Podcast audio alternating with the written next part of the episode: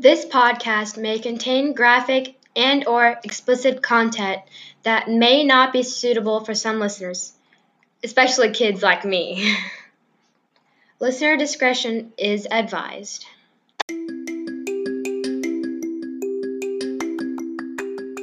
You are listening to the Real Life Podcast brought to you by the Thin Blue Line for Women. In this podcast, we open up and talk about real life issues as they relate to first responders.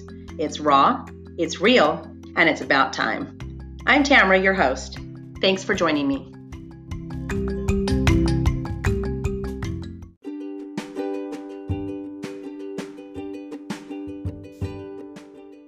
I have so many people I want to thank. Just some shout outs that I have here, and they're all from Twitter.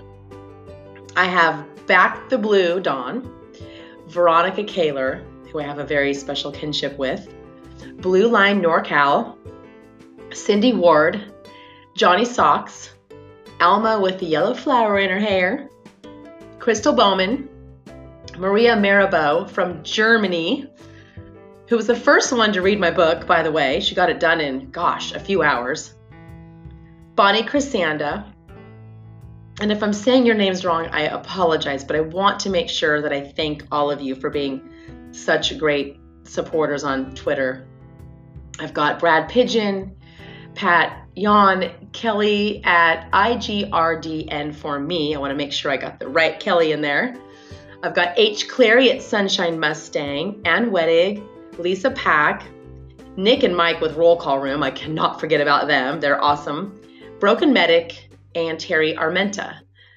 These people here are just, you're all so supportive. You always retweet and like the posts and comment on them, and you're what's keeping Thin Blue Line for Women going. And now, uh, the trajectory of my book, I mean, going forward, you're keeping that movement going. And now, with my podcast that just started last week. You're keeping that going. So I just really appreciate all of you. I really, really do. I'm not going to cry because I am such a crier, but I, I really do sit and and think how grateful I am to be in this situation to be retired, but still sit at my computer and talk to all of you and reach out and just be friends with all of you. I know it's just over a computer and I understand that we haven't met, but we do form like a kinship, you know? Um, law enforcement officers, fire, EMT, and other professions, all, all of you. I mean, you're just good people and you bring such great things to the Twitter world, you know? And I, I just, I'm just thankful for all of you. I really am. Um, I probably went overboard on this, but it's just how I feel. And I just want to say thank you.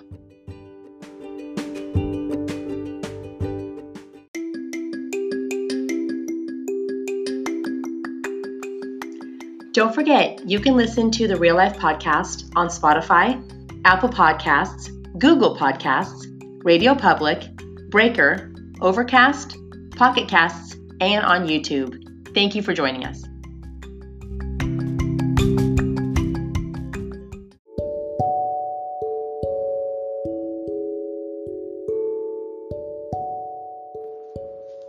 There is so much more to a police officer's badge to any badge that all first responders wear. But that's what the world sees a badge.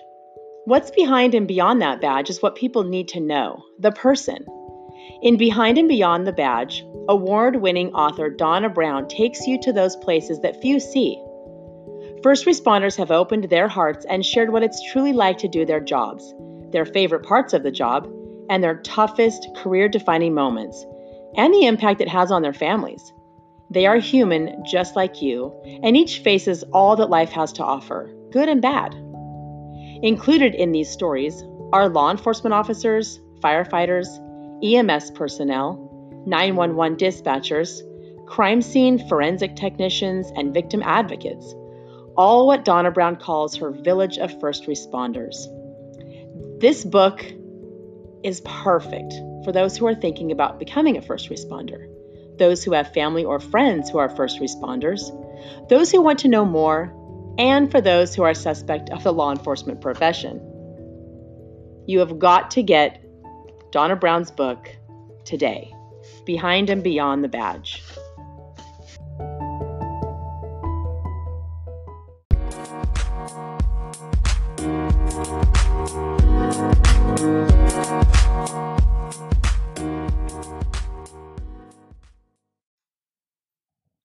Hey everyone, welcome to Real Life. I have a very special lady as my guest today, author and retired law enforcement sergeant Donna Brown. Hi, Donna. Good morning. Good morning. Tell me a little bit about yourself so the followers know who you are. Sure. I moved to Tallahassee, Florida to attend Florida State University, and I graduated from there in 1979 with my degree in criminology. Go Noles. And I applied for a police officer position at the Tallahassee Police Department and was hired a little bit later after I graduated. I was one of only five women at the agency at the time. There were actually three when I got hired, and in my class there was one other woman, so we made a total of five. And you were hired in 1979, right? Yes, I'm dating myself. Yes. I was I was 10 years old. Thank you very much. I appreciate that. about that. How many different jobs did you have during your law enforcement career? Tell me everything that you did. I was fortunate. I had a, a, quite a few. Of course, when I started, I was a road patrol officer, like the majority of people when they first get hired. I became a field training officer and eventually, I was transferred to our department's training unit where we provided training for the entire department. I was promoted to sergeant when I was in the training unit, and I was moved back to the patrol division. I had a patrol squad for a while. Then I had a field training officer squad, which was awesome. That was one of my favorite assignments to train new officers. I was then moved I didn't ask for it. I was moved into the criminal investigation division. And there I supervised a couple different units. I started with financial crimes, sex crimes unit, and then I was moved into homicide where I spent 10 years. And during that 10 years in homicide, I also supervised our joint robbery task force with our local sheriff's department for about two years. And also, we had a fully staffed, full time victim advocate unit. So I also supervised them as well that during that 10 years. So you had a full career. How, how many years did you work overall? 26 years, three months, and five days, but who counts? and you've got it down to the wire. I do. Now, one of my questions was going to be what made you want to work in homicide, but you just said that you didn't apply for it. You were given that job, correct? Well, I wasn't even given, I was told. Um, okay. You know, the, okay. the, the, powers to be. And that was, like I said, they moved me into criminal investigations. And each transfer was the powers to be, was not at my request by any means. Um, but once I got into homicide, I learned so much. I worked with some amazing people and absolutely loved my time in there. Well, let's go back to uh, being a woman in law enforcement. You, there were only five of you at that time. Correct. Was it difficult being a woman in law enforcement back then? And tell me tell me why if you're going to say yes. I don't know if difficult is the correct word. There were certainly challenges. One, our department, women were mandated pretty much for them to hire women. It was mandated. A, a woman prior to me had sued the department in the city because they did not hire uh, women as police officers. And so that opened it up. So there were a couple women before me. So we weren't really welcomed by obviously the predominantly male profession and that department. So that was a challenge in itself. I think I think every new officer has to prove themselves, but as a female and especially at that time, we definitely had to prove ourselves. The community itself was not all that welcoming and with women either. We were a foreign, a, just a foreign concept for the community as well. So there were kind of a dual challenge there. Did you ever get um, like dirty looks from the guys you worked with, or or did they say anything that made you feel just just like you weren't welcome there, or was it just an overall feeling in the department? it was it was kind of 50-50 there were a lot of guys who were very open to it there was a, a segment that certainly wasn't. And sadly, the first training officer I was given to was one of those that wasn't very welcoming, and neither was my shift lieutenant. And they pretty much tried to do everything they could to make me quit. And I was, I had two great guys on my squad that kind of saw what was going on. And they went to our sergeant and told him, you know, hey, this isn't right and asked if they would take me away from the training officer and give him to one of them, which they did. And he ended up being an amazing mentor for the, my entire career. And to this day, we're, we're still friends. Is it just an amazing guy? Now, that just proves how one person can make a difference, right? absolutely. Yes. Right. Now, you said you've been on 26 years. Do you think or do you feel that it's gotten better as the years go by to be a woman in law enforcement, or do you still think there are the same challenges today? I don't think the challenges that I faced are still there. No. Um, are there still challenges? Yes, but I think they're different. I mean, my old department, we've we've had women all the way up through deputy chief. Are in our community actually, uh, a woman was just named the new chief of police at Florida State University Police Department, which is a pretty decent sized agency.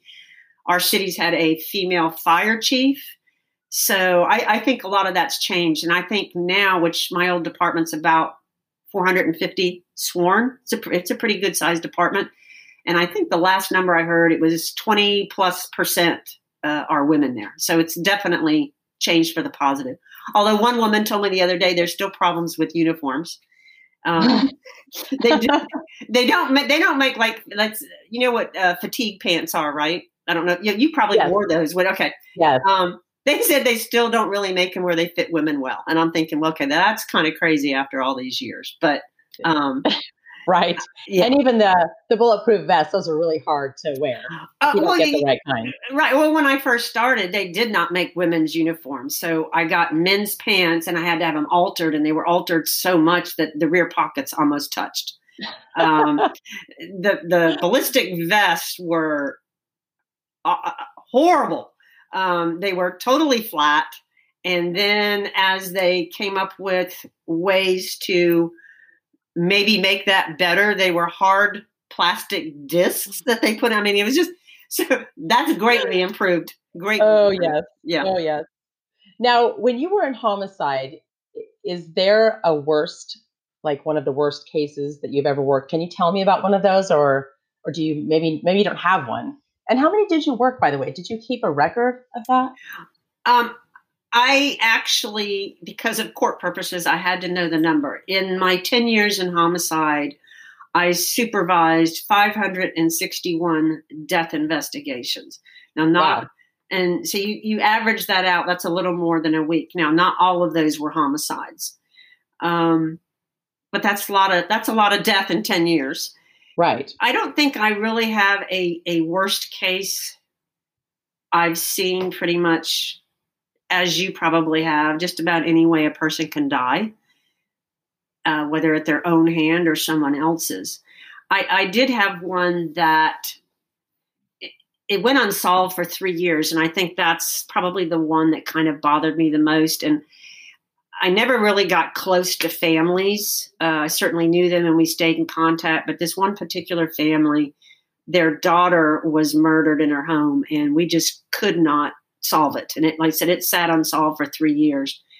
And due to some amazing forensic work, um, that was way before all the technology they have now, we were able three years later to identify the suspect and bring him uh, back here. He was out of the state of Florida, and we brought him back. And I hate the word closure because I don't know if a family can ever get closure, but it gave them answers. And just that family just really touched me beyond my words. And when I retired, he the father of our victim actually traveled to Tallahassee and came to my retirement ceremony, and that was just I can't even put that into words. That just it was kind of like this is what my job was all about. I I made a difference. Right. That that what an honor for him to show up to that, right? I was truly honored. Absolutely. Yes. Wow. So is there a case now I okay, so that was emotionally hard for you. That Right. one. Is there a, a case that you remember being just traumatic, like looking at it or smelling it? Like, do you re- do you have a worst case like that? I think everybody has their own little triggers.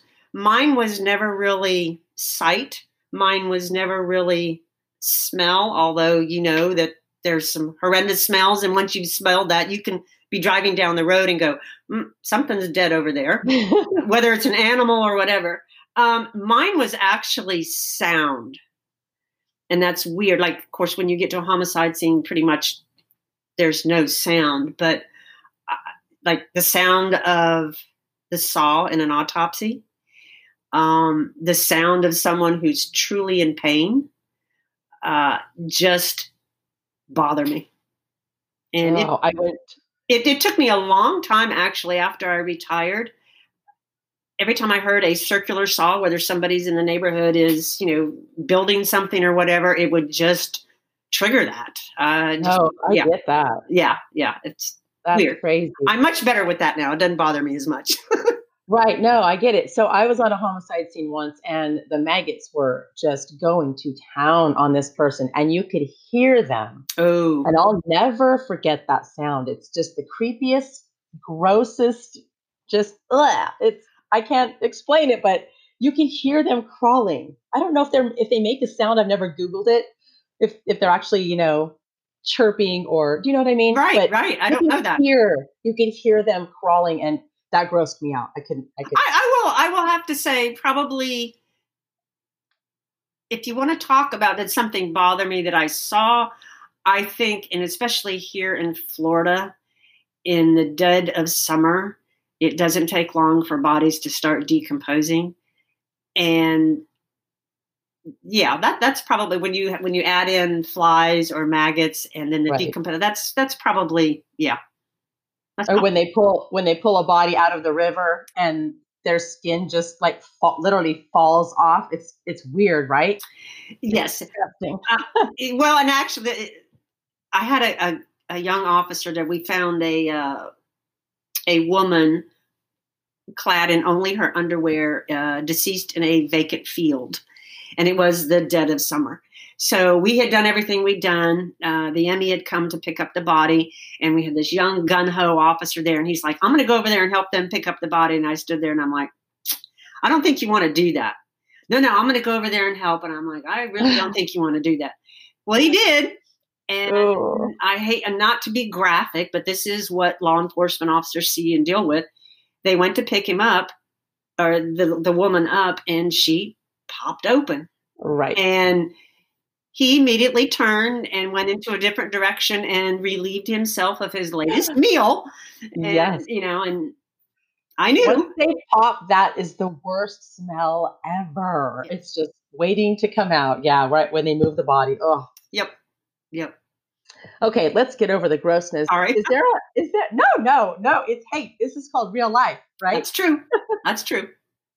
Do you have your funniest case story that you can tell?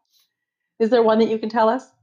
Eh, I guess part of it was kind of an inside joke, but yes, and, and I, anyone who's ever worked the road and you've been assigned to a specific area of town for any length of time, you have your regulars, and you kind of get to know them. And I did. It was a, a couple who constantly got into fights. And if you're thinking now back into the 80s, domestic violence was looked at very differently than it is today. We didn't always Right. take somebody to jail. So this day we get a call, and I get there, and I the door's kind of cr- cracked open and I open it up and I won't say her name, but she greets me there at the door and I'm like, what's going on today? And she named her husband and she said, he just wouldn't behave and went off on her little tyrant. And when I'm looking, there's, I mean, there's blood spatter on the wall behind the couch, which that she'd obviously taken this to a different level. We've never had that. And so the more we got into it, she actually had picked up a cast iron skillet and hit him in the head with it. And she's like, that's that's my weapon of necessity, and that kind of became an inside joke for my squad. Is you know whatever it's a weapon of necessity, but she actually went to jail that day though. She kind of. And I guess it's kind of you had to be there. It was really funny. Yeah, I have a I have a, a, a I remember a case like that with it, that I went on one time, and I walked in the house and same thing. I thought it was blood spatter on the wall. It was all red, but then there was yellow mixed in, and I thought, wait a second, what's that? And I looked down at the table, and there's a ketchup and mustard bottle sitting there, just with it all over. I'm like, what? Are you guys five? I mean, they literally were having a ketchup and mustard fight. Come That's, on. That is funny. no one went to jail that day, but I just walked away from there going, wow, you just see everything in this job. And I tell people that all the time is I can't think of another profession where you get paid for live entertainment. and I don't mean that as disrespectful to the people right. that we dealt with or no, anything. I. But I mean Right. that's real life. I mean some things are just comical. And that does you and I've talked about this before. Uh, I think sometimes the public sees law enforcement officers laughing at crime scenes and that. And and honestly we always try to be very careful about that. And it's really not disrespect. I think when you're on pretty gruesome scenes sometimes you have to find some levity in the situation. And again it's truly not meant as disrespect. But I, I can see that from an outsider looking in that that's what they think but that's really not the case. Right, right. And and you're right. When when the public is looking at us, and which they do every single day right now, right? Everything's on video. And they look at us under a microscope every single day. You know, we do have to be careful out in the field because when you're standing over a dead body and the public sees you laughing, like I, I mean, I did that a million times. I was I'll tell you right now, I was guilty of that all the time, but it wasn't the dead body I was laughing at. We were trying to talk about something else. right We were trying to tell a joke or say what we did last week because working that dead body scene was hard to do. It's difficult, it's emotional, it's sad. We didn't want to, you know, keep our our emotions with that dead body. So we're trying to talk about something else and you're laughing.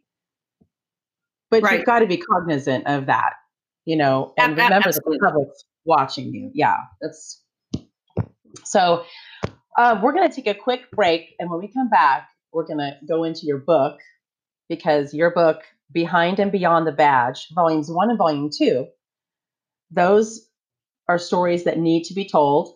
And you've told them. Well, a lot of people in your book, they're telling their stories Right. and you've written them. And we want to talk about that. Your books are very important. And I think that um, we need to dive into more of like why you wrote them and, you know, what they're all really about. So let's take a quick break and we'll be a break and we'll be right back. Okay. okay great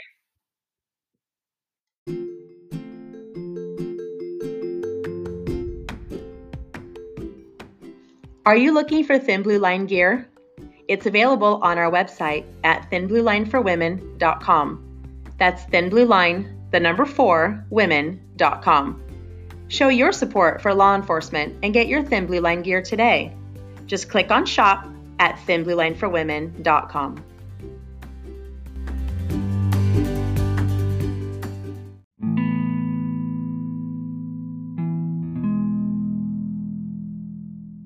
Have you ever wondered what being a part of CSI is really like? If so, here's your chance to experience it.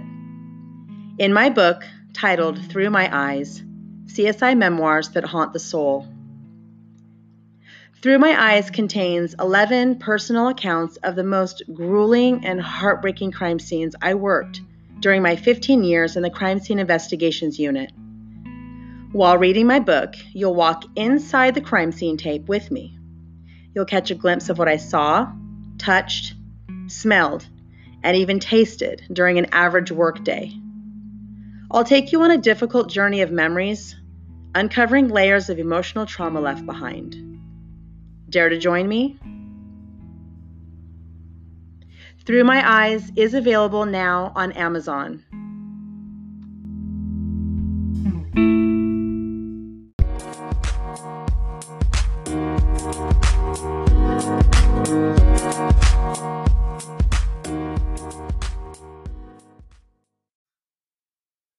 Welcome back, everyone, to Real Life. We're still talking with Donna Brown, who is an author and a retired law enforcement sergeant. Welcome back, Donna. Thank you. Appreciate it. So now we're going to dive into your book, Volume 1, Volume 2 of Behind and Beyond the Badge. Where did the idea to write this book come from in the first place? This all started in 2016. And mind you, I had been retired 10 years at that point. But I got tired of all the predominantly negative attention I saw in the media for police officers, the law enforcement profession as a whole. There was very little positive that was ever shown.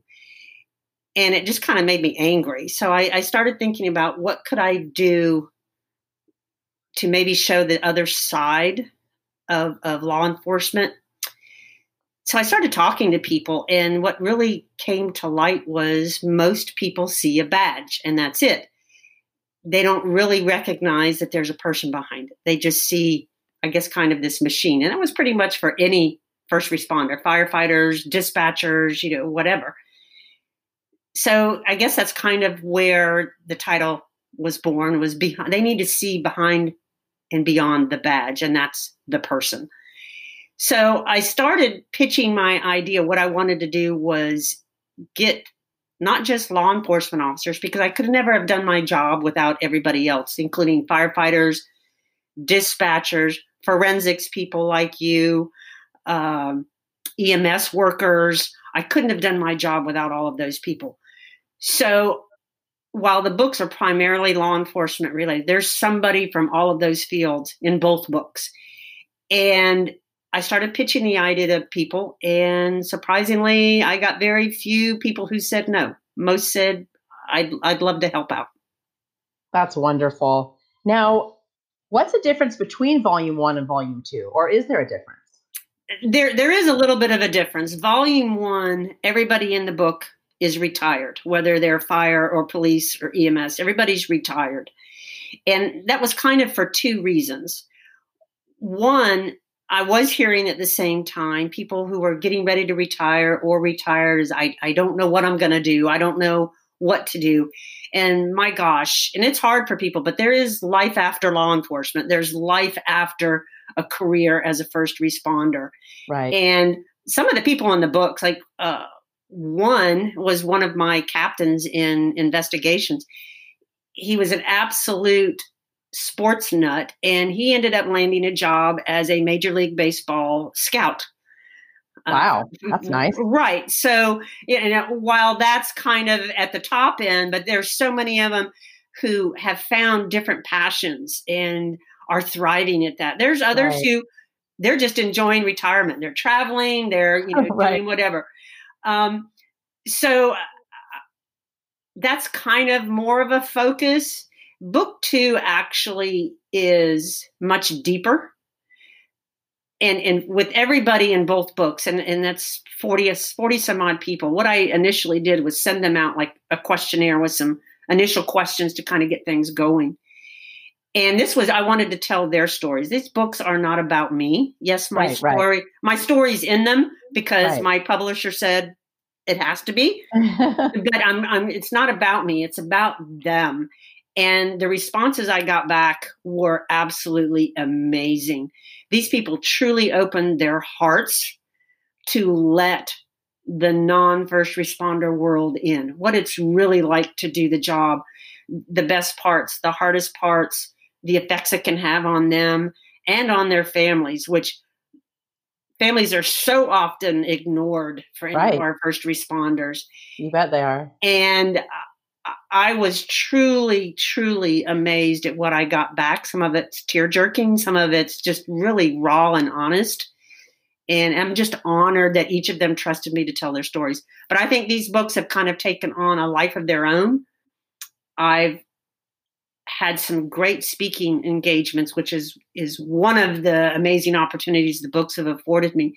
I've taught or spoken at uh, college campuses with criminal justice students and these kids are like wow this is a great insight i'm thinking about either going into forensics or going you know being a police officer uh, community groups, women's groups. I've talked to. No venue has been too small or too big for me. Right, wherever, right. wherever I can talk about this, I'm very passionate, as you can tell. And one thing that's come out too is people can wrap their heads around PTSD when it comes to the military, and, Mhm. and you, you've been in the military. But it was apparent and is apparent to me when I talk to these groups is people really don't grasp that when it comes to first responders. And I think we as a profession are partially to blame with that because we often say, I don't talk about it or I can't talk about it. People can't understand, they wouldn't understand. And while part of that's true, but until we do try to talk to people or educate people what it's really like to do these jobs, I don't think they're going to grasp the impact of PTSD with all first responders. And as you know, the, the suicide rate for the last three years for law enforcement has just skyrocketed. Absolutely. climbing. And the last three years in a row, more officers have died by suicide that have been killed in the line of duty. yeah. And it- it's got to be addressed. And I think it's finally being addressed. More people, more groups are out there talking about it, offering services to the first Right. responders. And, and it's a great start. And I'm hoping my books can help in just a, a small way. And I, I had a, at one of my book signings, a young man walk up to me and he had a copy of my first book. And he said he had read it. He'd asked if I could sign it, which I was honored to do. But he told me he wanted to be a law enforcement officer. He'd ridden with officers. He was a police explorer. He talked to officers. He'd read other books. But he said until he read my book, this was the first one that really gave him true insight. And I said right there, honestly, if I never sell another book, I, I will consider it a a success. And in kind of the same ways with the the people that involved in the books, almost all of them told me writing down their thoughts was very therapeutic for them oh, and, yes. and, and healing. And again, I'm like, wow, you know, it was just a, a, a huge wow moment for me, for sure. Yes, when I was writing my book through my eyes, it was the same thing. I read somewhere in a psychology magazine that writing down your thoughts uses a different part of your brain, hmm and that's what I needed to do because I was struggling with, you know, me- memories and thoughts just popping in my head all the time with all my scenes. And so I'm like, okay, I'll try it. I'll write down my worst crime scenes, and that's how the book was formed. But you're right. What you did for these people in your book was you gave them a therapeutic outlet. You know, it, I'm sure it helped every single person in your book. Right. I, and I think so. And, and actually, you know, the books have been good for family members who have someone who works as a police officer, whatever. While their loved one may not talk about it, they read these stories and they kind of get a better sense of, wow, this is what my wife or my husband or my Right, daughter or my sister does. Um, like I said, people who are thinking about going into the field or just the general public, this this is real life, as, as you say. Exactly. You know, this is what it's Well, really like. Because they watch the shows on TV like CSI, and NCIS, and it's it's cool and it's fun, and that's why people get into it because it's exciting and energetic, and but it's really not when you're in it. It's Right. completely different. And Right. people don't talk about that other side of it. They don't talk about that you come home one night or one morning completely just exhausted and or or wet or bloody or just totally torn apart because of that scene that you were working on. Nobody talks about the way you feel after. They just show the the limelight and they show this great glamorization of what you know CSI does or what a cop does or even what firefighters do. Right. It's all glamorized. Now, how many jobs do you know that you have? You come home for uh, end of the day and you have to take your clothes off and leave them in the garage. Exactly. And Uh, like, I never put my boots in in the house. Just your clothing, your clothing smelled so bad. No, or, yeah. Right. Yeah. Right, totally different. Now I have volume two of your book. I remember ordering volume two and reading volume two, and I was actually scared to read it.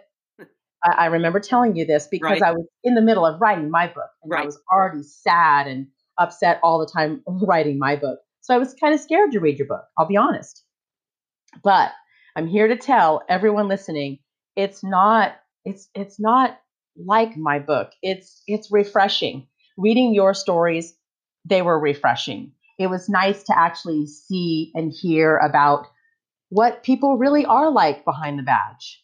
They didn't it didn't dive into, you know, the deep emotional sadness that I went through of all, you know, in all my scenes. It was different. It was it was just refreshing to know that that every every person that you wrote about in your book has a story to tell, but it was refreshing. That's the only word I can think of using. I wish I could come up with a different word. But well, it, it is, and I and I appreciate that, and I've actually used that word with, with in talking with some other people about the books. But you know, it was to show the human side. So yeah, they talk about their families. Some are cancer survivors. You know, we're human. You know, these right. things these things pop up. They deal with kid issues. They deal with, you know, all those things. And they talk about real life stuff. Correct. I mean, they do talk about the job and that and, and uh-huh. there's there's one and I, I wanted to mention this. There's a woman in volume one and a woman in volume two the woman in volume one, her husband was killed in the line of duty in Oakland, California. And the woman in volume two, her son was killed in the line of duty. And I thought it was really important to show that aspect as well. The community will see an officer's killed in the line of duty. They may see something on the news, they may see something about the funeral, and then poof, it's gone. And life goes on, and life does go on. But to listen to what both of these women had to say about living that and and their perspective um, really was touching for me. And mm-hmm. again i was honored that they let me tell their stories. Right right.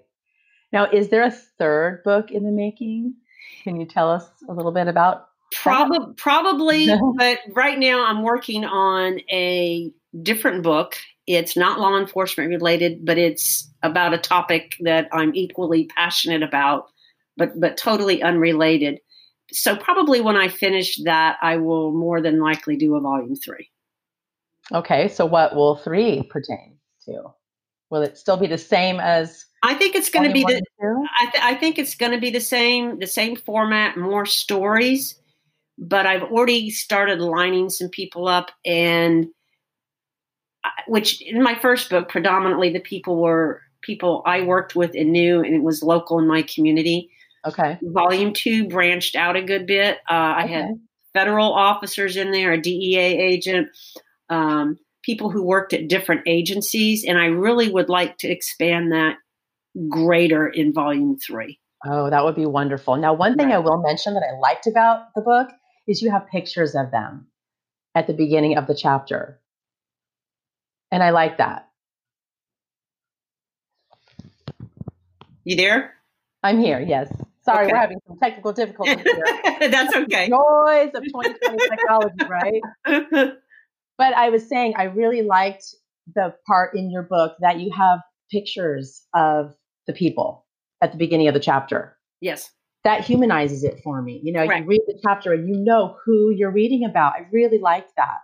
Well, and that's some of them wanted their picture in their uniform. Some wanted nothing to do with that. Like if you'll notice in both books, a lot of them have pictures with their wives or their husbands. A couple have it's their entire family photo. Right, yeah. and, I, and I let them choose. And, yeah. and and again, you're right. It does go to that theme. They're people. Yes, exactly. Now, do you have any words of advice or wisdom to share with officers or maybe EMTs or firefighters, first responders? Just words of advice about on the job?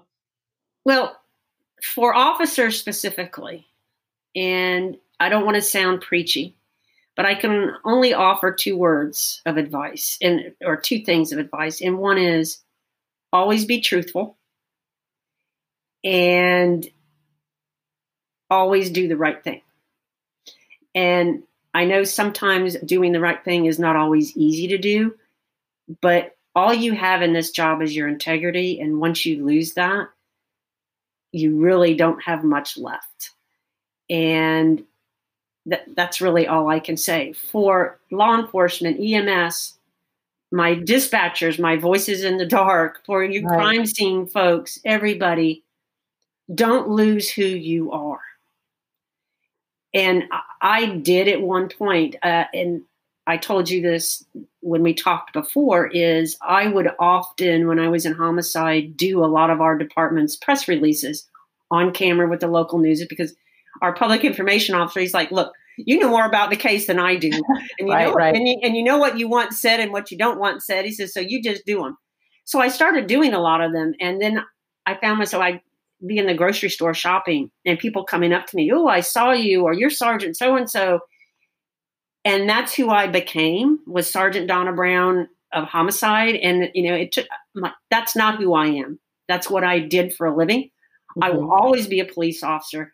I will always have that in the back of my mind. I will always be bleed blue for sure, Mhm. but that's not who I am. And I That's your and- identity. Right. And I say that to everybody. It's hard in any first responder job. Or, or and I know forensics and our dispatchers aren't often considered that.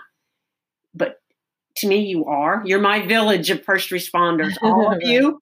And just don't lose who you are. Yeah, a lot of people have trouble with that. So that's a good that's a good piece of advice for new officers coming on. Try not to lose yourself. Don't make your whole identity about what you do for a living, even though you're going to be there a lot, right? A lot of people work 12 hour shifts or 10 hour shifts. Right. Try to still be Tom or Mary. I mean, that's who you are. You're you're a mom, you're a best friend, you like to play golf, you whatever.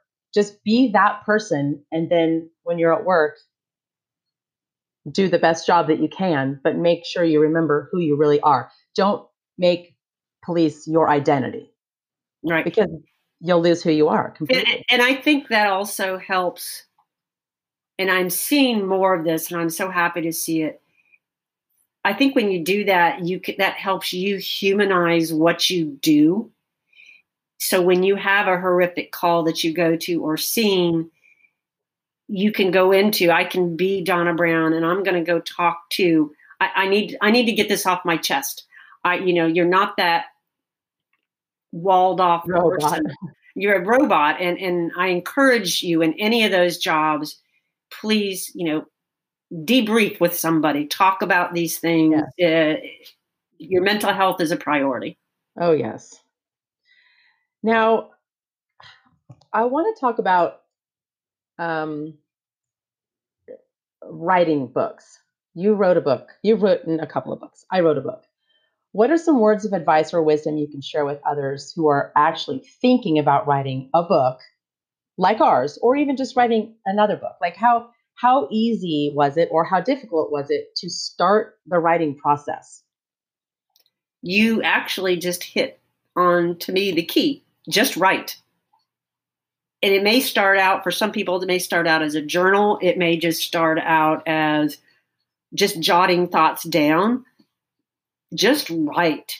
And once you do that i think your idea will be born or it will turn into whatever. The, the editing and the publishing and all of that comes later. You, you just start writing. And there's plenty of people that you can reach out to um, you and i are two of them um, Right. if, if somebody wanted to do that I'd be more than happy to answer questions but just write.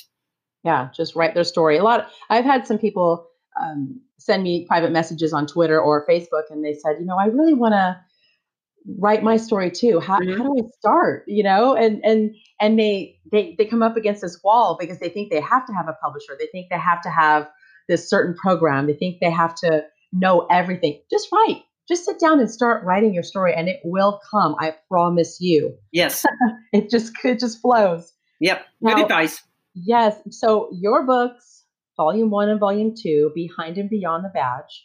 Where can our listeners buy this book? Buy both of them. obviously amazon you can buy them and the books are in three formats which is the ebook paperback and hardcover both of them are but amazon uh, barnes and nobles at pretty much anywhere a book is sold and if they don't have it on the shelves they can order it for you amazon obviously is is, is the primary carrier of that but i mean apple if you if you do ebooks a lot it's apple on kindle uh, or you can just go to my website, which we do have one is behindandbeyondthebadge.com. There's links there that'll take you to Amazon or Apple or whatever, Oh, okay. and, and you can do it there. Uh, we do have social media. Um, we have Facebook, Twitter, uh, Instagram. We're on LinkedIn, or I'm on LinkedIn actually. So you can reach out to me in any of those, and I'll help you. I'll help you get the book. Sounds wonderful, Donna. Thank you so much for being my guest today. Thank you for your service. Thank you. You too. Years. That's amazing. Thank you for telling your story and talking about homicide. Thank you for writing your books. I look forward to reading your volume three whenever you come out with it. And I just appreciate your time. Thank you so much. Thank you for having me. I enjoyed talking with you. You're welcome.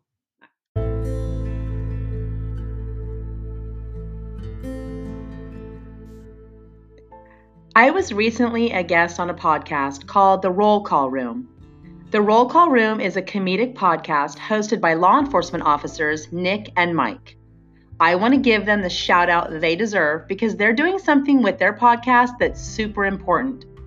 They discuss important issues with the law enforcement community, and their main mission is to bring awareness to the growing epidemic of law enforcement suicides, post traumatic stress disorder, and mental health issues. So if you haven't listened to them yet, they are the Roll Call Room podcast, and listener discretion is advised.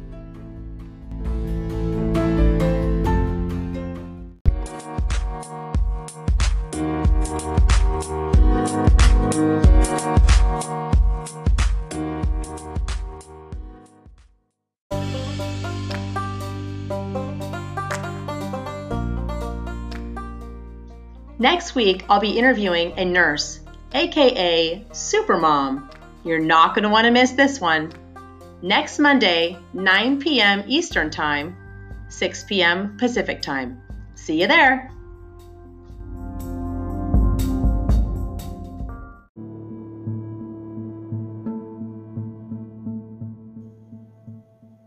The Real Life podcast was recorded and is being made available by Anchor.fm and its affiliates solely for the informational and entertainment purposes. The information, statements, comments, views, and opinions provided and or expressed on the Real Life podcast are entirely those of the host, guests, and callers and are responsible for all show content and do not necessarily reflect the opinions of the agencies and communities that the guests may serve. Some parts of the Real Life podcast may contain adult content intended for people who are 18 years of age or older. Please listen responsibly.